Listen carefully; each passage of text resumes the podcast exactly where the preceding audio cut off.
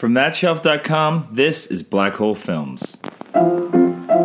Let's all go to the lobby. Let's all go to the lobby. Let's all go to the lobby to get ourselves a treat. What's a black hole film, you ask? Well, you know those films you always meant to get around to watching, but you never did for whatever reason? Well, that's what they are. And this podcast is all about embracing them and checking those films off our list and talking about them and whatever else happens to come up. I'm Canadian filmmaker Jeremy Lalonde, and I will be your host. You can follow me on Twitter at LonJeremy or check out my website, jeremylalonde.com, for more information on me and my projects. If you like the show, please subscribe to it, rate, review it, and leave a comment on whatever platform it is you're listening. It really does make a difference in helping to get more ears tuning in. And if you like this show, check out the others on the thatshelf.com family of podcasts. And without further delay, let's get into this week's film. This is episode 171, and today I am joined by filmmaker Sean Cisterna. You might know Sean from his films like Kiss and Cry and Full Out, both of which I think you can find on Netflix in most countries. But Sean also has a brand new movie out called From the Vine, which you can check out on VOD services pretty much now. And we're going to sit down and watch a film together. All right, so we're sitting down to watch Big Night. I'm Jeremy, and I have seen this film on an airplane a long time ago. So I've always wanted to watch it kind of properly, not in the middle of turbulence. And with me tonight is Sean Cisterna. Hello, I'm a filmmaker, a friend of Jeremy's. Uh, we've kind of grown up in the industry together, maybe. I don't know. Yeah. You're a spring chicken yourself, kind of. And, yeah, uh, yeah. And you've never seen this movie, right? I've never seen this movie. No, I remember my dad renting this film. Uh, I, I remember sending him to the video store to get Last Action Hero or some Schwarzenegger movie or something like that. And he came home with this video box that said Big Night. And It sounded know, I looked- exciting. I know, it was ridiculous. I looked at the box and said Tony Shalhoub and who else is that? Stanley Stanley Tucci. Tucci. Where the fuck is Arnold Schwarzenegger? And I threw that box down and, and went upstairs and slammed the door. And to this day, I haven't spoken to my father. Wow. Yeah, Harsh. I did not get my last action hero when I was 14 years old. So you, if you if you like this movie, you're going to owe him a really big apology. Absolutely. we'll start talking after this. The funny thing is, knowing you and knowing the kind of films you make, uh, it's it's. I can't wait to talk after because I'm kind of. It's surprising to me that this film wouldn't have been one that if your dad brought it home, you would have been like, "Oh, that looks interesting too." But I guess like as a kid of the '90s, this is early '90s, right? I believe so. Yeah. Our mid 90s. Um, I want to say it's 92, but I could be wrong. It's like it's it's right in the middle of like the like the birth of 90s in American indie cinema. yeah, not my thing when I was 14, but Yep. Know. When this opportunity came up to, to talk to you, like I was looking for a film with a, an Italian connection. We just made a, a movie called From the Vine, which is shot in Italy. So I was looking for a connection. And then last year, I was at a film festival called Devour, and they were showing a retrospective of it. But um, my film was the opening night film, and this was playing the next night. But I had to hop on a plane to go to Spain. So this uh, Tough this- life, Sean. Chef uh, Lidia Bastianich came in and presented Big Night. She wanted to show it, and I was really uh, upset that I couldn't make the screening because she was going to have a big discussion about the film and then cook for the audience. Uh, Oh, dude, that would have been the way to see that movie. No, and I'm so disappointed when I had to, to go to this other festival. But This, um, I, I hate. Uh, spoiler alert: This is going to be a much shittier experience than whatever that would have been. okay, Regardless how you feel about the movie, I promise you, I will not live up to whatever you had in mind for that that experience of watching this movie. So I apologize No, in advance. and I haven't even looked at a trailer. I don't know if this is a drama, a comedy, or a mix of both, or or what Well. I mean, to your shock, you're going to find out it's a big action movie. Oh my god! and Arnold Schwarzenegger is a Yeah, he has a cameo. It's really it's surprising. Wow.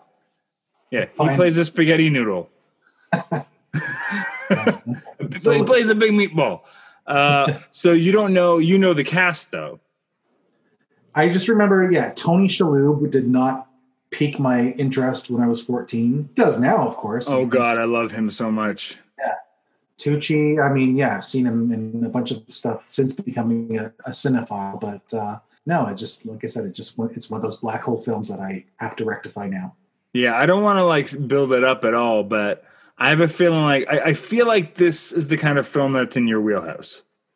Okay. Especially having just made the kind of film you made, like I feel like uh, you, you're going to get a kick out of it, and you're going to call be calling your dad tomorrow. okay. Um, and uh, I, someone, I mentioned it to someone today. They said, "Don't watch the film on an empty stomach." Is that true? Oh, that, uh, yeah, probably. It's gonna. I mean, it's about without spoiling anything. Food is involved, and like really tasty Italian food. Uh, yeah, watching this film on an empty stomach would be torture, probably. Okay. wow, I'm supremely excited. Then Yeah. Are you hungry? Are you going to be okay? I, uh, I'm gonna like put some popcorn on. That's the best I can do with uh, the short amount of time that we have to watch the film, and then chat about it afterwards. Yeah, maybe uh, sprinkle it with some like cheese and some oregano, just to like give it that Italian kick, and you'll and you'll be good. Schwarzenegger meatball. Yeah, there you go. All right. Well, I think we're in a great position. We should just dive in. Done. I have my fork and knife ready. Let's do it. Let's all go to the lobby to get ourselves a treat. So we just finished. Yeah, And? I, I, I get this film, man. It's like a, it's it's a film about like these this artist struggle. You know, it's it's this is the these chefs are like artists, right? And it's like how we could all be better appreciated if only people showed up and experienced our work, right? Yeah, I'm and sure got us. Yeah. Yeah, Yeah, the idea that it's like there's this guy, um, Tony Shalhoub's character, who Primo. Primo is probably you know maybe the best Italian chef in the city, but until he's discovered, does it matter? You know, is is he gonna hovel away and just be buried there? And then you've got the guy across the street who they know who just serves like what everyone's expecting and wants, isn't challenging anyone. Yeah. Yeah, it's a. me- I mean, as an independent film, it's a metaphor for kind of what we do as well. Oh man, we're all just waiting for like an audience to show up, and sometimes they never do, and it's that's the most frustrating part of what we have been assigned to in our lives, isn't it? It's like we sometimes it's just our friends in the theater or our families, and in those early days, we're struggling just to find um, someone to come appreciate all our hard work, and that's what I that's what I you know resonated with with this uh, with this film for sure. Yeah, that whole second half is just that party they're having with friends and loved ones, and this is like, is anyone else going to show up? Is this going to be the night that makes my my career? Is this going to be another great night? Yeah. I mean, but ultimately, like you know, the film itself is um, what I love about like like a food film is that it's like a metaphor for for other films. You know, it's like uh, um, a, a recipe is followed. It's like um, and, and when it's followed to a T, then you create this beautiful, uh, scrumptious, tasty meal. But in in film, it's the same way. It's like you're combining music and cinematography and production design to make this wonderful feast of the senses, right? So Mhm. I love the, the, parallel between food and, and film. Did it make you hungry? Oh, so, um, yeah, I had uh, I had a Caesar salad while I watched it, and now I'm enjoying a glass of wine, so it's uh, it's all good. I mean, Nice. some of those things I've never seen before. I've never seen that timpano meal that they made that that bread infused uh, thing with meat and pasta and egg and it was Yeah, great. it's almost like a pasta pie, right? They slice into it. Yeah, it's, it looks like. I mean, you see them making it, so it's like this combination of uh, uh, like fettuccine, not fettuccine, the uh, the rolled uh, yeah penne. penne, penne, and uh, and meatballs are in there. Some eggs. I think they have. I mean, I don't even eat any of that kind of stuff anymore. And I was sitting there going, "Oh fuck!" I would I would take a bite of that. But dude, going back to the beginning, like I as soon as the, the credits came on, like Minnie Driver, Ian Holm, Isabella Rossellini, I had no idea these people were in this movie. It's Yeah. crazy. Yeah, Um, Douglas. Yeah, uh, Marc Anthony. Yeah, I forgot that Tucci and and Campbell Scott co-directed it, That's insane. Like I And- had no idea. And Stucci co-wrote. Yeah, so it was kind of Stucci's brainchild. And Oliver Platt is a producer on the film. No way, really? No, it's, it's crazy. It's crazy all the talent that went into this uh, into this production. Yeah, when Campbell Scott came, and he showed up as in a cameo in the as a Cadillac salesman. Yeah. Um, I don't know. It had the feeling like a bunch of friends got together and created this uh, this this you know piece of film. So it was. Uh, I felt like I wanted to hang out with them as well. It feels like a hangout movie, right? yeah. There was a just want to hang out with the characters and, and enjoy a night with, and that's what this sort of felt like. There's a story. I, I don't know the specific ending. Uh, this is easily Google. There, there was a bigger company that was going to buy the movie uh, and put it out wide, but they wouldn't change the ending. Right. Okay. Huh. Uh, and so it's kind of like it. It remind it, it makes me think of like the movie we were just talking before the metaphors in the movie and the idea that it's like just serve. uh just give them the side of pasta. Just give them the side of pasta, and and they'll be happy. And it's like, fuck you, I'm making risotto. This Yeah. is not the side of pasta. And that, and, and especially that last shot is risotto. It's like it takes this time. Mhm. It's, you know, it's just going to be this long shot of a guy scrambling an egg and then eating it with his brother. Yeah, and it parallels like to the, the beginning as well. We start off in this wide shot in the kitchen, and the action just kind of plays out. With, you know, there's a sink on the fritz and dueling brothers, and one requests to put more more salt in the meal. So it's um, I don't know, it just played out in these in these you know seemingly boring wide shots, and uh, um, it, it it harkened back at the end for sure when um, the the two brothers just sort of sat there in silence at the end, and you know it was a great parallel from beginning to the end. Yeah. Uh, and Ian Holm just passed away. I forgot Ian Holm passed away last month. hmm Yeah, yeah. It was odd to see him in a in an Italian playing an Italian character when we know him as this you know tiny little uh, British British actor, but uh, he did a good job. He's You know, great. Coming from Italian heritage, like his, I was struggling to to picture him as an Italian, but I, uh, you know, his accent was pretty decent, and uh, he had he had the mannerisms that um, any you know older Italian guy would have for sure. and then ends up being the ultimate douchebag at the end of the movie. Yeah, it's sad. Well, that scene with him and Tucci. I mean, the, the whole like last thirty minutes of this movie is just is perfect. Yeah. For me, Yeah. anyway. Yeah, I mean, even I don't know what I lo- loved about the beginning is that you know they it, it played out in these wide shots, and and um, and Tucci was there in the restaurant, and you know you just see the whole uh, the empty tables and just the single character in the frame, and it just it was such a painful um, shot to see that. You know, this restaurant could have been filled with so many people, and it's just him like fixing the table slightly and having a drink by himself and he goes out and fixes the plant outside and it's all this all these um, wide shots where just him in the frame just trying to perfect something that you know no one's going to come and appreciate later Yeah, the one couple comes in and uh, oh, you got greens on your movie.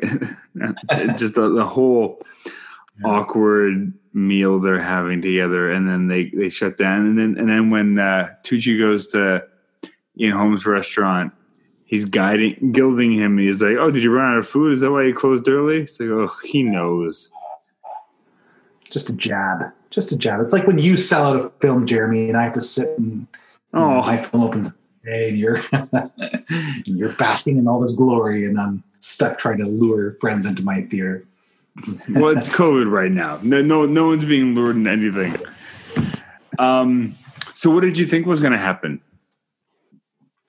Um, I, I don't know. I, I, I suppose I thought of it more as um, just a, a story of this success. You know, the, these dueling brother, or these. I thought it was a dueling brother sort of thing where they uh, upstage each other in in in meal creation. That's what I thought this movie was going to be about. But then it turned out to be something totally different. You know, Yeah. Obviously they're dueling brothers, but they're rivals with the restaurant across the street and. Um, but I love that they had to come together to create this one meal in hopes that Louis Prima, this um, this famous American singer, would come and and uh, and um, give this renaissance or this new life to the to the restaurant if he, if he had shown up and this reviewer was going to write a great story about their restaurant, and it would it would catapult them into into success. But the uh, the big night never never came to fruition. No, I mean the other ending that would have worked for me is that Prima does show up, and it still doesn't change anything because that's life too, right? We all think that that one person's going to show up, and it's going to make a difference. And Yeah. and and it's just I think there's so much of that in art. We just think we just need that one thing to happen, and it'll change everything.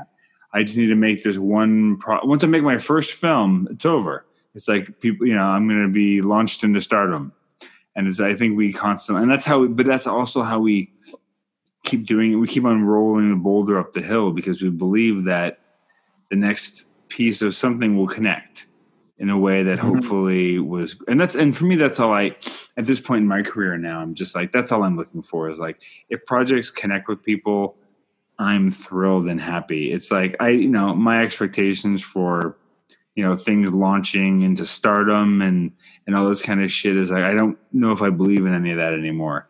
Uh, what I want ultimately is kind of what I think Tony Shalhoub's character is doing in that kitchen when every time Tucci comes back in the last act and he's just like looking at his face and is like, do they love it? Are they happy? And it's like, and that's all he needs, right? He just wants people to like what he's making. And he doesn't care if Louis Prima is like some famous guy. He wants he wants the you know the sewer rat on the street to like the food. Yeah. And the flower lady, he was he was so happy just to have her in the kitchen having this orgasmic reaction to uh to his meal. You know, Yeah, it's, it's sweet to see uh you know, he spends the first like 35 minutes of the film with a sour expression on his face, but when he first when we first see him together with Allison Janney, is is that who he yeah. that's who it was? Allison Janney? Um yeah, his his whole expression. Oh yes. Allison Janney. I think I said Illeana Douglas. It's Allison Yeah, Janney. Yeah. Um, and when he sees her for the first time, it's like he's he's got this big, you know, hefty smile on his face after like 30 minutes of just this intense scowl and disdain for customers. that's Um, just it. Yeah, and it's it's Tucci's movie in the sense that it's like it's about him, you know, coming around and and, and becoming comfortable with not becoming Ian Holm I guess essentially. yeah, yeah. Um, I don't know. Uh, yeah, I mean, Shalhoub is just this frustrated artist, and you know, he's when he's Well, he not. knows- uh, He knows he's who he is. not to make risotto anymore. Like he suggests, uh, like hot dogs. He wants A hot dog. I'll make you a hot dog. yeah, he just throws it all away. But it's like you know when you you get those notes from a, a broadcaster or some some reader outside the industry who doesn't know s- script writing necessarily as well as you might. It's like that's what it feels like when that woman is asking for you know meatballs on her spaghetti or you know feels like you're getting notes from a an untrusted source where they ask you to insert like a useless subplot or character or dumb joke and you just gotta have to sit there and let it digest and shake your head and decide, you know, do you give them spaghetti and meatballs or do you stick true to yourself, right? Yeah, especially when it's like, well, there's already starch in the. You're, you just ate a starch. You don't want more starch. Trust me. Say, I just fed you starch. That scene already exists. You're just not seeing it. But what do you do? Like, do you do you give the people what they want or do you? I don't know. I, I believe it's like here. I think it's like I don't think the answer is that you do what Shalhoub is suggesting, where it's like I want to go and talk to her and explain because I think I've also been in that room in like a feedback screening with another filmmaker where they're explaining to me why their movie works, and I'm saying that's great.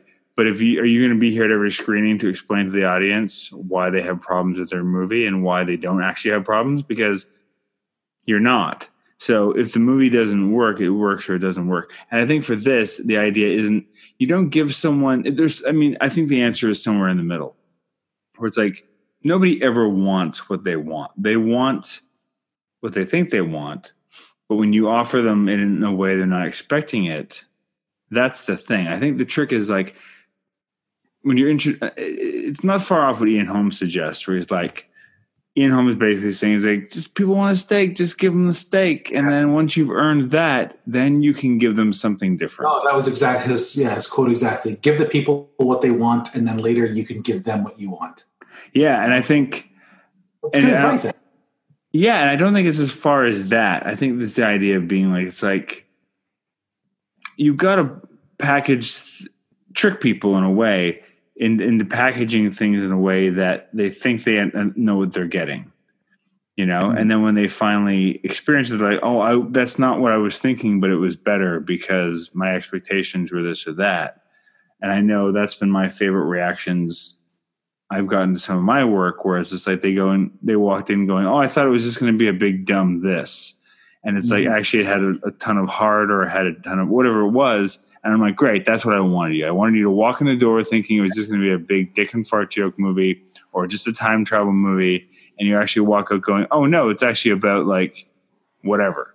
Yeah but you trick people. Like you like how to plan an orgy in a small town. It's like you think you're going to walk into something like that and then you do. You do trick them into feeling something emotional and, and you, you connect with the characters in a loving way. So yeah i maybe there's a there's a there's a technique to that or there's a skill to titling your film in a certain way and then it becomes you know plays against the audience audience's expectations right so i mean that's what i am trying to do with each of my films is to try to like lure an audience in with a big concept and then yeah. trick them into like seeing something of themselves uh, mm-hmm. and that's how i know if like an idea is interesting to me if i if it has a good hook but then is rooted in something really honest for me. And then I assume that it will be for others too. There you go. There, there's the secret to my recipe. that's a great. That's a great uh, piece of advice. That's my Tim uh, Penny. Yeah. uh, speaking of that, um, that scene where uh, Pascal or Ian Holm had that that line about uh, give them what you want or give them what they want, and then next time you can give them what you want. There was this one frame of him when they were uh, Tucci and him were having a conversation, but this this desk lamp was like halfway in, in the frame, right? In yeah. What was that about? I don't know because it's not like. And then the other shot, the reverse on on Tucci was like the the light was below him too, yeah. but it was like framing, and it, it was weird. Halo above his head, you know, or something like that. But it's intentional because it's so specific and weird but you also look at it and go, well, nothing else in the movie is shot like this. I'm not quite sure what they're trying to say with these shots. Yeah, I'm trying to figure out the significance of that choice. Is it just like um, Pascal was two faced, maybe? You know, it's, I don't know. I'm trying to block. So or, yeah. It's not clear. Again, it's one of those things where it's like you're you're you're pulling me out of the movie in a way that's not terrible, but it's making me going, what is this shot for? Hmm. Yeah. Yeah. Okay, so you don't have the answer. I was hoping you'd have the answer, Jeremy. No, I mean, this time watching, I was they looked like a giant mustache. Looked like a big giant mustache on his face going all the way across. Super Mario mustache. Okay, that was it. I mean, the only thing I can see is that it's like there's something between. It, if I'm gonna like force a metaphor on it, I would say that it's like there's something between Tucci and what he wants, and there's an there's an obstacle in the way, uh, uh, a barrier in the way uh, of being this other guy. Like he can't quite see what he can't see clearly. Maybe is what it is. because mm-hmm. we yeah, can't see clearly. Mask on or something like that. Yeah. Okay. But the fact that it's only in one shot and there, it isn't like echoed or cleared up later would be I mean that's what I would do. I would if I was going to introduce something like that, I would have like a a matching thing at the end that is different and shows the opposite of what I was doing there to try to ex- distinguish it. Yeah. Yeah. Yeah, that makes sense. Um, and what's with the is it Liev Schreiber? He was like a glorified extra or something. yeah, I forgot he was in it until the credits. Yeah. Uh, and I couldn't remember who he was in the movie when I was thinking back. Yeah, he was like a doorman or a, a, like, like, Ian Holm's bouncer. Yeah, he, he, it must have been a blip because he was only in there for a second. Well, this, this was I was looking it up, and this was '96. Um, mm, okay. and so I'm trying to think what his was his first big of thing, big thing, the Daytrippers, the Greg Mottola film.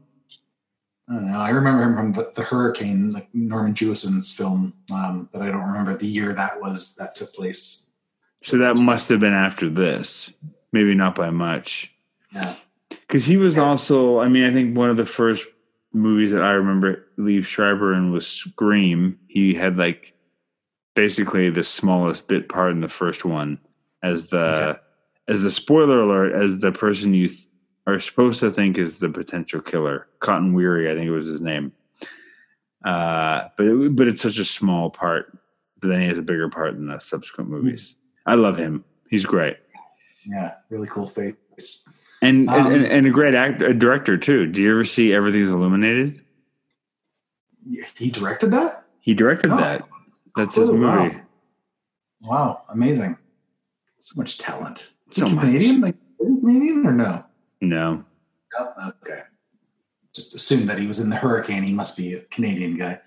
no. I think he was just starting to rise up. I think he was, but he's never really. I mean, I guess he did the show that when he had his own series on Showtime, uh, but he never like catapulted into superstardom. But he's always one of those like great, super solid actors. Yeah, yeah. Um, I also like you know in this film the like the certain angles in the film are kind of um, uh, I don't know almost omniscient in the sense that they the, the overhead shots of the food preparation almost like it's like those tasty videos of today how you know they teach recipes and hmm and it's like uh, it's as if this film had some foreknowledge on how to produce content for the Food Network and Right. um, videos. Right? Yeah. I, I would watch Tony Shalhoub's character's uh, YouTube channel. I would subscribe. Absolutely. No, it's it's almost like this film had like a foreshadowing effect on food culture, like today. Like he- selfie, selfie culture. Yeah.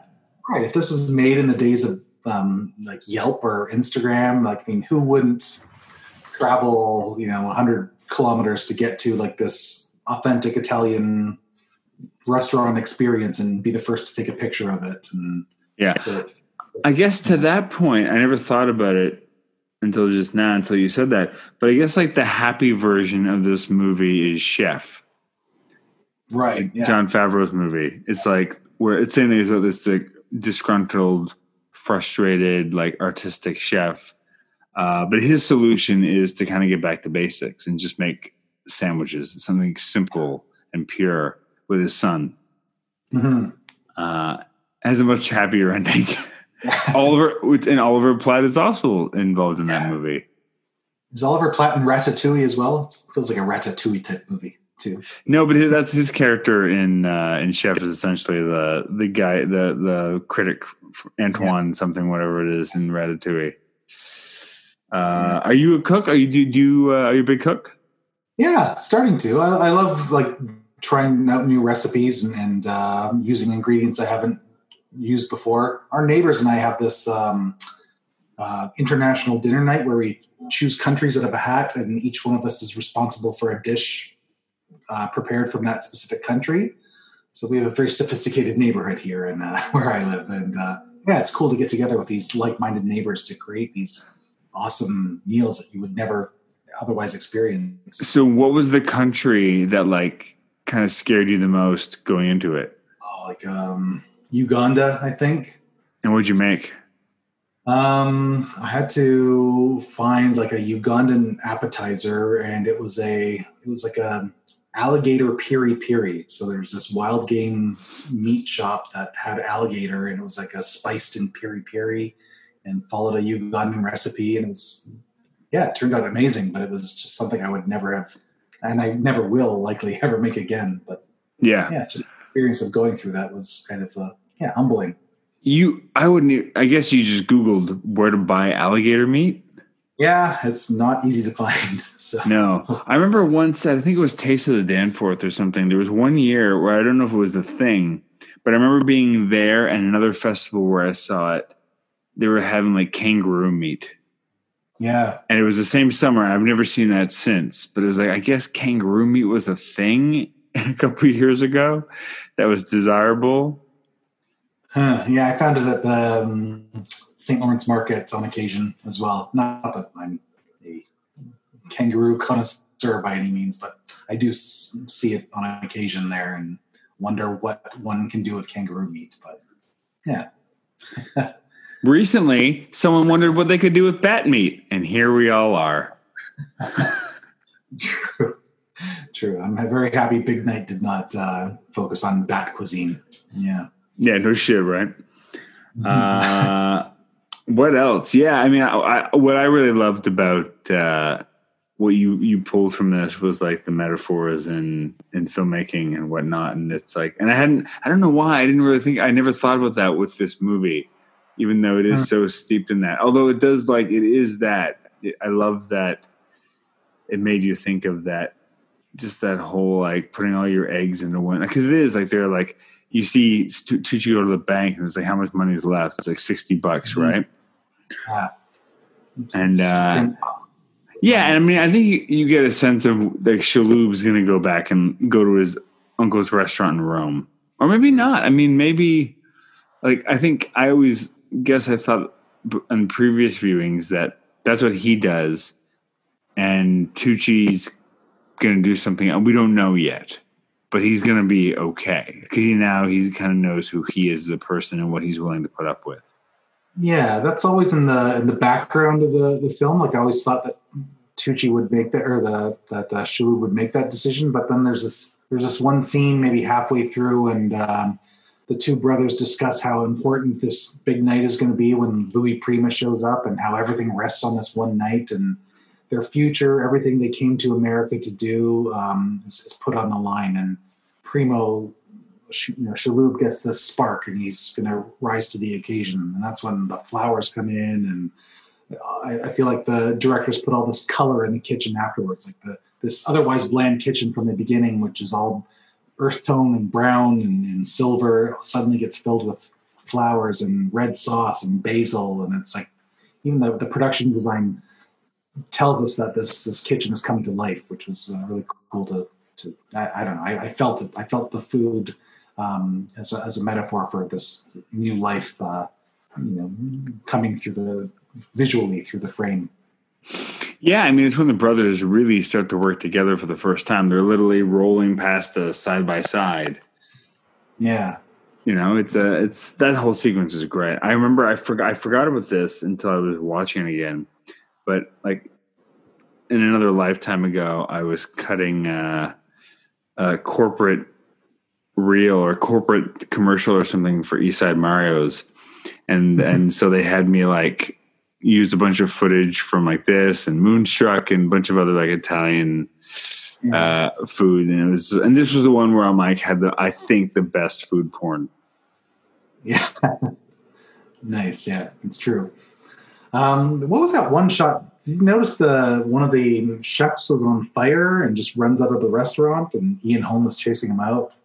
There's a sh- one shot, this one Yes. shot of fire, and just you know Tucci's character kind of waves to Pascal Ian Holm as he uh, as the chef runs out on fire. So I don't know what that was meant to be. Is Ian Holm like a gangster and just or treats his employees with great disrespect and lights them on fire? And then the whole thing is just kind of waved off. Yeah, I remember that happening and going, "What the fuck is that again?" And then the movie just continues on, and I forgot about it. Yeah. Yeah. Yeah, there's some like shocking moments like that. I remember uh oh uh, uh Primo yells rape, rape at the top of his lungs, and it's like this it's the rape of cuisine at that place. Um so all these shocking moments when uh at the often at the behest of uh, uh, uh his um relationship with food. You know, if someone disrespects food, he will call them out on at the greatest of uh, lengths. Right? He'll shout at the top of his lungs or call them bitches, and it was really awkward to see how how passionate he was about food and how far he would go to justify his reasoning. Yeah, and I love too, like that that scene when when he goes to the flower shop, how awkward he is because he's clearly trying to like get a sense of whether or not she's avail- available that evening, and, and was he going to ask her out, and he, he doesn't because he's an awkward fucking man.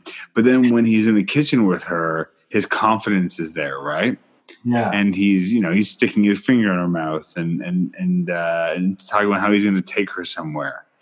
You know, he's a totally different man, and that's just because he's got he's in his he's in his element right now. yeah, And even before she get comes into the kitchen, like I think she's in the lobby at the time or in the dining room, and someone says the flower lady has just shown up, and then Primo he freshens up by chewing a piece of mint and then using the lid of a pan to check his appearance. And I love when those little details like come organically from the uh, the themes in the film, right? Like if someone chewed a piece of mint and checked their appearance in a dishpan in a you know in, in an Avengers movie, it wouldn't make sense. But in this film, it, it does. It comes organically from the script. So it's great to have those little details like that. Yeah, I've chewed mint before to freshen my breath up. Yeah. Yeah, we have, we grow mint, so it's like I've uh, I've I've I've done that trick. It, uh, I don't know if it's actually successful. It tastes nice. Yeah. That's your uh, that's your Dentyne. That's your trident. Yeah, I will tell you on a separate note, like there's no such thing. There's nothing like mint tea where it's like you just literally grab some mint, squeeze in your hand to get the oils going, and drop it in hot water and let it go. It's kind of it's it's a whole other level of if if, if you listeners, if all you've ever done is like use bags of dried mint leaves, you're missing out. Go to the grocery store, buy some mint herbs, and uh, and treat yourself to a real mint tea. It's so good you have to kill yourself. That's yeah, what, I, the first time I did that for my kids, my son was like, "That's not tea. It's not like dried up in a bag." I was like, "Tea- "All tea is is hot water, like boiled in something. It can be anything. Anything can Yeah. be tea." He thought it had to be like dried, boring thing. He's like, "No, anything can be tea, my friend." Opening up our children's worlds. So one of the quotes in the film is to eat good food is to be close to God, right? And and what what does that mean to you? What is what is the ultimate food that um, brings you closer to God? Oh, I almost want to say it's something. Like, I'm, I think of when I think of that, I think of like comfort food. And I think of food from my youth, which is like not kind of stuff I eat anymore. But like for me, it was always like my favorite meal as a kid was spaghetti. Mm. You know, so I think whenever I have, uh, and it's funny, like my wife didn't really grow up. My wife and I have, are had had very different tastes. Um, and so she grew up with like stir fries and all that kind of stuff. And so I like all that kind. I like I, I love a little bit of everything. Uh, but for me, it's like pasta is comfort food because that's what I grew Mm. up loving, and my my mom would make, and I loved like her your meat her meat sauce she'd make and that kind of stuff, and meatloaf. She made this great meatloaf that had this glaze on it that uh, even when like she passed away and my sister tried to make it, she just couldn't. She fucked it up every time. And I'm like, just stop making it. You're ruining the memory. I'm gonna start remembering this flavor when I see the because she got the look right, but she fucked up the flavor. I'm like, just stop making it. Get the memory out of my head. What about you? Oh man, for me, it's like uh, I don't know. The thing about I'm what sucks about COVID is that I miss going to all these festivals. Right, I know some of your appearances have been canceled because of COVID. Right, you're not allowed to travel. But I love going to these restaurants where I don't know what's on the menu, but I'll, I'll order it and the chef will bring it out. It's like a, a typical plate of whatever region we're in, and then it's this amazing meal that can never be recreated because I can't read the menu. And I love those experiences where you just eat something locally it's amazing and you just i can't explain it afterwards it just lived at that one moment at that time and then it's gone Yeah, that's one of my favorite things about traveling too. yeah i'll remember those experiences but can't recreate it But Yeah, and I'm okay. And I'm okay with. It's funny because I used to be like such a, a creature of like eating like the similar same kind of thing over and over again, just because it's it's easier. It's one less decision I have to make today. But when I find out now, even when at home, like I cook every day, uh, and I find I I try to never make the same meal twice because I'm like I already had that meal. So one of my favorite things to do when I travel now, probably similar to you, is even though I've gone plant based and I eat completely differently than I did a couple years ago, is I find like the world has, you know, caught up and is kind to people of my ilk. And I'll just find places that, you know, are well reviewed or, or word of mouth. And I kind of just, because the beautiful thing is now it's like I, I can pretty much eat everything on their menu. I just kind of show up and I'm like, whatever the special is, whatever, like, give me your best thing, your favorite thing you like to make. Don't tell me what it is, just give it to me uh this is similar to you because it's like and I'm and I'm okay with having like because I used to be terrible. I'd go to a restaurant, I'd find a dish I loved, and I just order it every time I went to that restaurant. And now as I've gotten older, I make a habit of like always trying something different because I'm like, I know I like that, but I'm like, I want to be open to new opportunities where I know before I wasn't. I was a creature of habit. I'm like, I liked it once, it was safe. I'll just get the thing that was safe. Well, thank God we get older because otherwise we'd be sitting here talking about the last action hero, right? And, Yeah. uh, glad that I'm glad So- we, as our tastes are like food, our, our our palate for film also expands as we get a little bit older. That's what it is too, and I find like I'm I'm the same way. Where I think it was when I was younger, I'd rewatch the same movies too because I wanted to study them and learn them. Where now I'm just like, no, I've seen that. I'll, I'll rewatch a movie from time to time, but more and more, I'm just like, I want to dive back further into stuff that influences the people that influenced me. And once I've been through their canon, I'm like, who influenced them? What's next? Yeah. you know, and pushing further into those boundaries is kind of where I'm at with that. That said, you brought it up.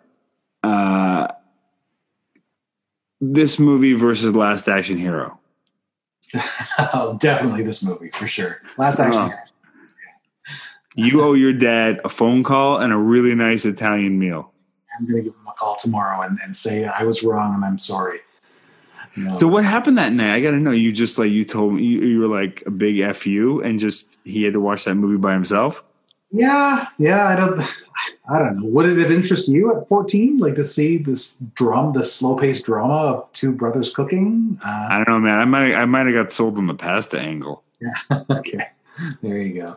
Well, that being said, when you see the film and you see how joyous it is when the restaurant is in full swing with dancers and patrons and everybody smiling, it's, it's just something so I don't know vibrant about seeing that joy expressed on on film that makes me smile. And you know, you have to go through that darkness at the beginning of the movie and and the strife b- between the brothers beforehand for it to really resonate when they're all like dancing and just having this great magical time surrounded by food. So. Yeah, Yeah. no, I, I can definitely think as a 14 year old, this isn't necessarily the most appealing movie on the surface. Yeah. Uh, I think my, my son would probably dig this movie because he would love the food angle to it. Mhm. And he'll just watch anything I put in front of him. So we watched, I showed the kids City Lights this afternoon. Oh, nice. It was their first time watching uh, a silent film and they loved it. They, really. yeah, they really, they dug it more than I thought they would. I was hoping they'd find certain things amusing. Yeah. But afterwards, my son wanted to have. We had this whole half hour conversation where he was talking about like just the film speed they shot at, and he's like, "It was faster, right?" And I was like, Mhm. "Yeah." So they shot it at like they shot at 18. I think it was the frame speed they used, and so when they play it back, it looks faster than it did. He's like, "Yeah, you know what? Those jokes wouldn't work if they were slower."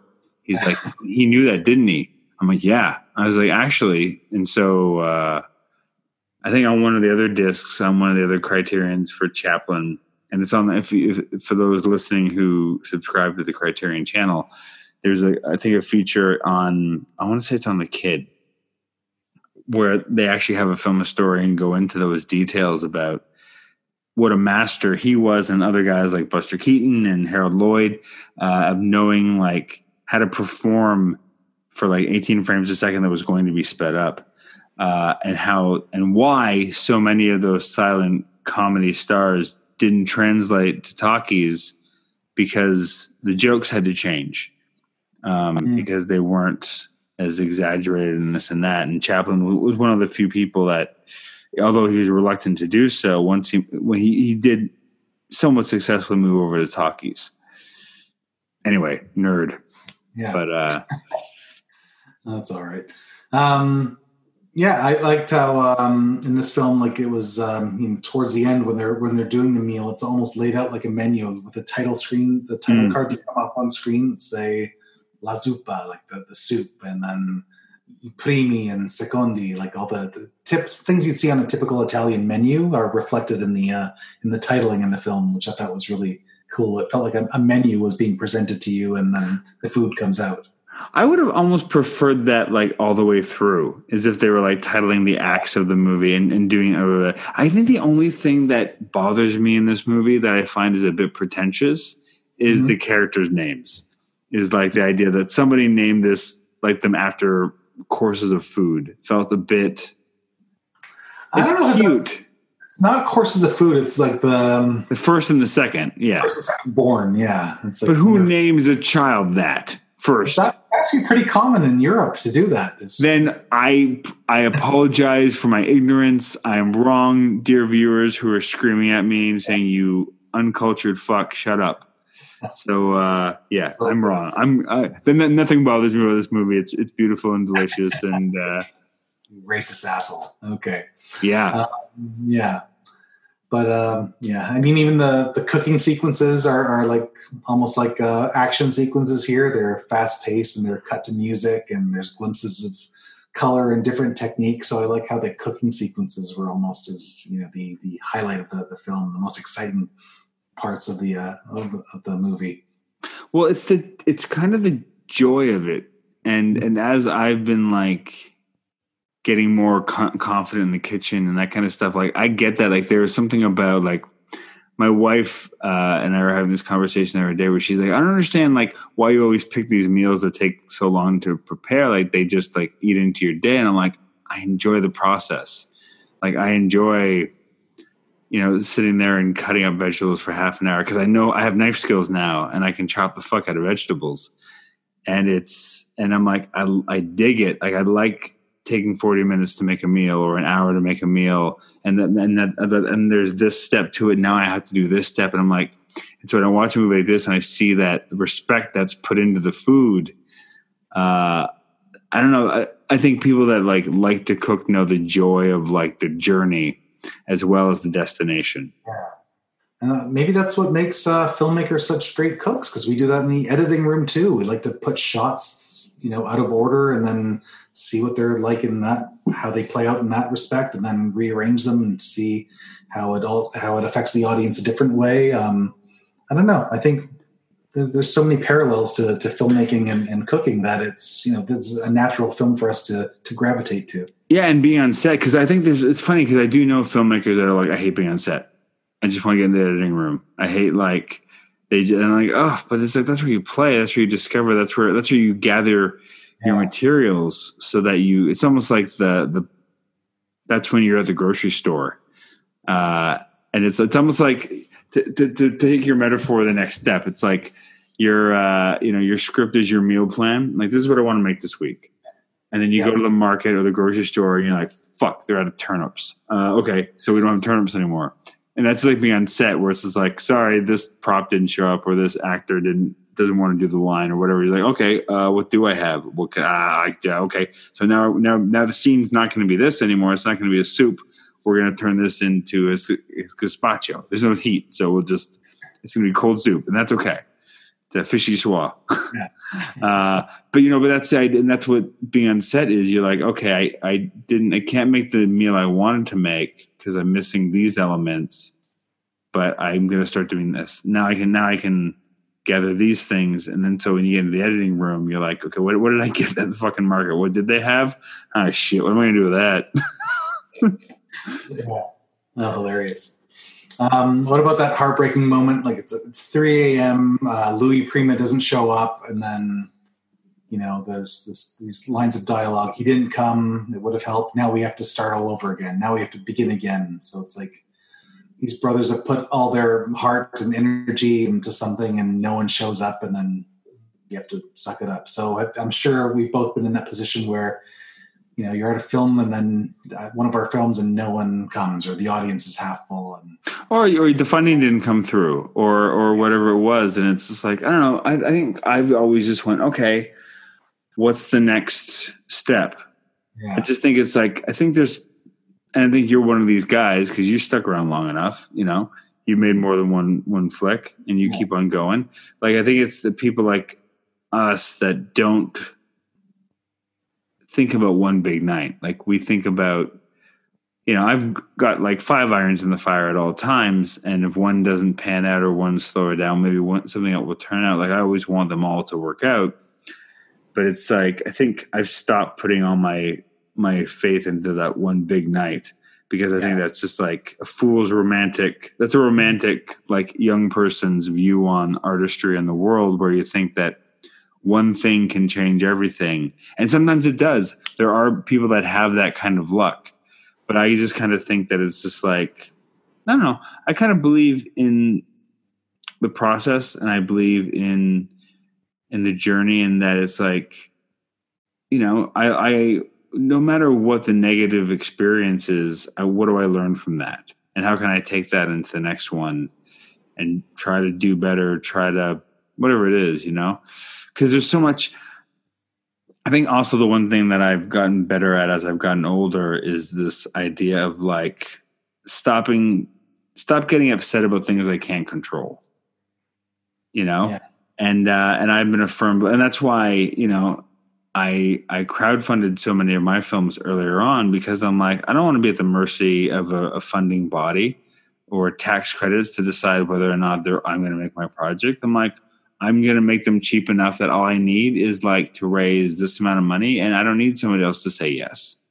You know and that was kind of like the tactic i always want. I never wanted to be in a position where somebody else was going to tell me if i could make my next movie. Yeah, I suppose it's that, and then it's like um, you know when you know if you have like a semi-empty theater, but one person like comes up to you and says that's you know a, a great experience. I mean, in the film, like Isabella Rossellini comes up to Tony Shalhoub and says this is the the best meal I'll ever have in my life, and then thanks him for that incredible experience. Like, is that I don't know. Often I feel like you know if, if that when that happens in, in my situation, that's kind of enough, right? Mhm. It feels touch one person and that was the point of that one screening and, uh, Yeah, and it's funny. I had this conversation with with Jonas too. We were traveling. We went to this one festival, and it was one of those situations where we didn't know we were going. What kind of festival this was, and it was very similar. I think there was like maybe a dozen. It was a small theater they put us in to begin with, and like I think like twenty people showed up. Uh, but then I kind of like what I I pointed out to him was I said, look, these 20 people could have been doing anything tonight and they came here. yeah You know what I mean? And that mean and I don't know these people. Th- These aren't friends of mine. These are still random people that showed up. They could have went to the other movie or to somewhere else. It's like they came here. And and yeah, is it's only 20 people, but it's 20 people, yeah you know? And that's enough yeah yeah, I can't imagine nobody showing up. That would suck. I think I remember uh, Ingrid Veninger told me a story about when uh, her film played. I want to say it was in Berlin, and there was one of the screenings. There was one person in the audience, oh my god and and she kind of and I think she said that she had you know she was obviously a little let down, but then she went, you know what? Uh, there's a Q and A after. I'm gonna make that the best Q and A ever for that one person. For her. And that's Ingrid, but that, but that's but that's all you can do. You can only control what you can control. Like you can't control sometimes that people show up. Like you can't control how a festival markets films.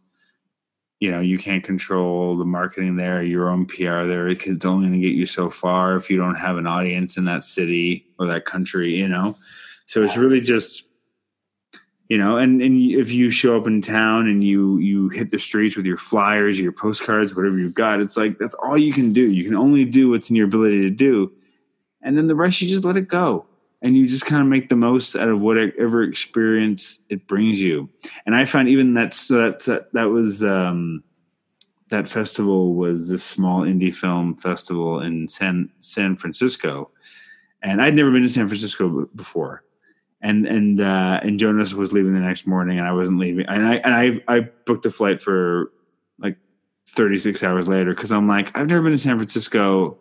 I want to see San Francisco before I go home, and so the next day I had no plans, and I literally walked the entire city and just ate and walked and ate and walked. I walked 36,000 steps that day.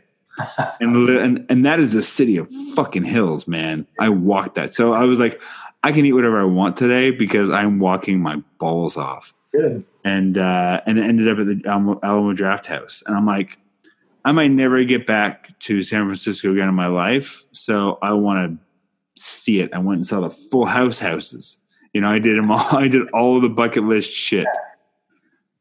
whatever happened to predictability Yeah, it's it's on Netflix now. It's uh, hilarious um, okay so you kind of uh, jumped ahead at the beginning about the ending so i want to talk about that last like three or was it like three or four minute shot of the movie to end it off and it's like this lingering long take of uh, Secondo making an omelet before anyone gets there and uh, it feels like it's a three to four minute scene of him just cooking an omelet, and there's it's silent. It's just there's no dialogue. It's just and then They they put their arms around each other. yeah, and that's just I, I thought there would be this big cathartic uh, dialogue between the two to to wrap everything up in a nice way. Um, but there was there was nothing, and it just but the arm around each other and and and using food as a as a band aid, you know, was was enough for for me. I felt emotionally satisfied. That's Just uh, dialogue, right? and I mean they're brothers. I mean what what what a moment like that does, and, and that just shows great restraint by a filmmaker because it would be so easy to write that dialogue, you know. Uh, but to know that it's like no, these two guys, all they have to do is touch each other, and it's enough to say I'm sorry. It's enough to say I understand, because what what the the, the film does is it already gave us that scene where you know we had that scene on the beach where they they have their big fight right? And then um Tucci goes back to the restaurant and Ian Holm's there and he shits on Ian Holm he's like you will never get my brother because he is better than you and he's better than this he's better than all of us and so you don't need him to say that to his own brother you know uh, him making him the omelet and telling him to sit down beside him is all they need. It's like it, it, it can go unspoken because that's what it's like. With I don't know if you ever had a fight with a loved one, whether it's like a sibling or or your spouse or something, and just kind of sharing space and like just a gentle touch and a look is sometimes all you need to do. Uh, to, to start, I'm sure they'll have a bigger conversation later, but at least to like lay down the groundwork for healing. I think that's all you. It's Yeah. beautiful. It was honest. Um, I finished about uh, 15 minutes before you did, so Yeah. I just quick review what what Ebert said about the film, and he he ended off his review with. Uh, it is said that Tucci began working on Big Night while making a film he hated. So now here is uh, Tucci's labor of love. It's uh, Tucci and Scott's perfect risotto. They include just what is needed and nothing else. Watching it, I reflected on how many Hollywood movies these days seem to come with a side order of spaghetti and meatballs and mashed potatoes. It's a really nice, uh, yeah, way to s- summarize um, his appreciation for this film. Well, there's something to be said, and, and that, that last shot echoes that, like the simplicity, where it's like, you know, you don't need to put a hat on a hat. You don't need like sometimes less is more, right? And we don't need to to go crazy with things, as long as we can get to the heart of something. You know, simplicity is beautiful when when it's done properly, right? You don't need a lot and that and that whether that's filmmaking or cooking it's just like just adding like lemon to a dish can like brighten it right up. You know roasting vegetable vegetables with a little bit of lemon on it or something like that it just really makes the sm- like, small things make a big difference. If you do them properly and with care and with attention and and with kind of like the respect they deserve. That's a great quote. Oh fuck i love i miss ebert. One of the one of the few reviewers that actually love movies. Yeah. Man, I want to just visit you tomorrow and have you sprinkle salt or pepper on me tomorrow. Right. I just need a little bit of spice from. I do that to people. So, uh, any any final thoughts on this movie? Um, no, I just I loved it. Like I said, I loved how it was a kind of a metaphor for what you know filmmakers feel like, and, and, and putting all that effort into a recipe, and sometimes not having people show up. But you know, if one person appreciates the the the taste of what you've um, put out into the world, then it, it makes it all worth it. To the world, you may be one person, but to one person, you may be the world, Sean. Let's let's slowly fade out there. I love ending Yeah. like that. We'll get we'll get it on that before I fuck it up. Well, thanks for joining, man. I love this. This is awesome. Thanks Yeah. so much. We'll talk soon. Let's all go to the lobby. Thanks for joining us for Big Night. Black Hole Films is a proud member of the That Shelf Podcast Network. You can listen to other episodes of our show and other That Shelf podcasts on thatshelf.com. Please subscribe, leave comments, spread the word, do all the things that let others know you like the show and how they can check it out. You can find me on Twitter at Lon Jeremy and go to Facebook and join the group Black Hole Films. And until next time, go watch something you've never seen before. Let's all go to the lobby to get ourselves a treat.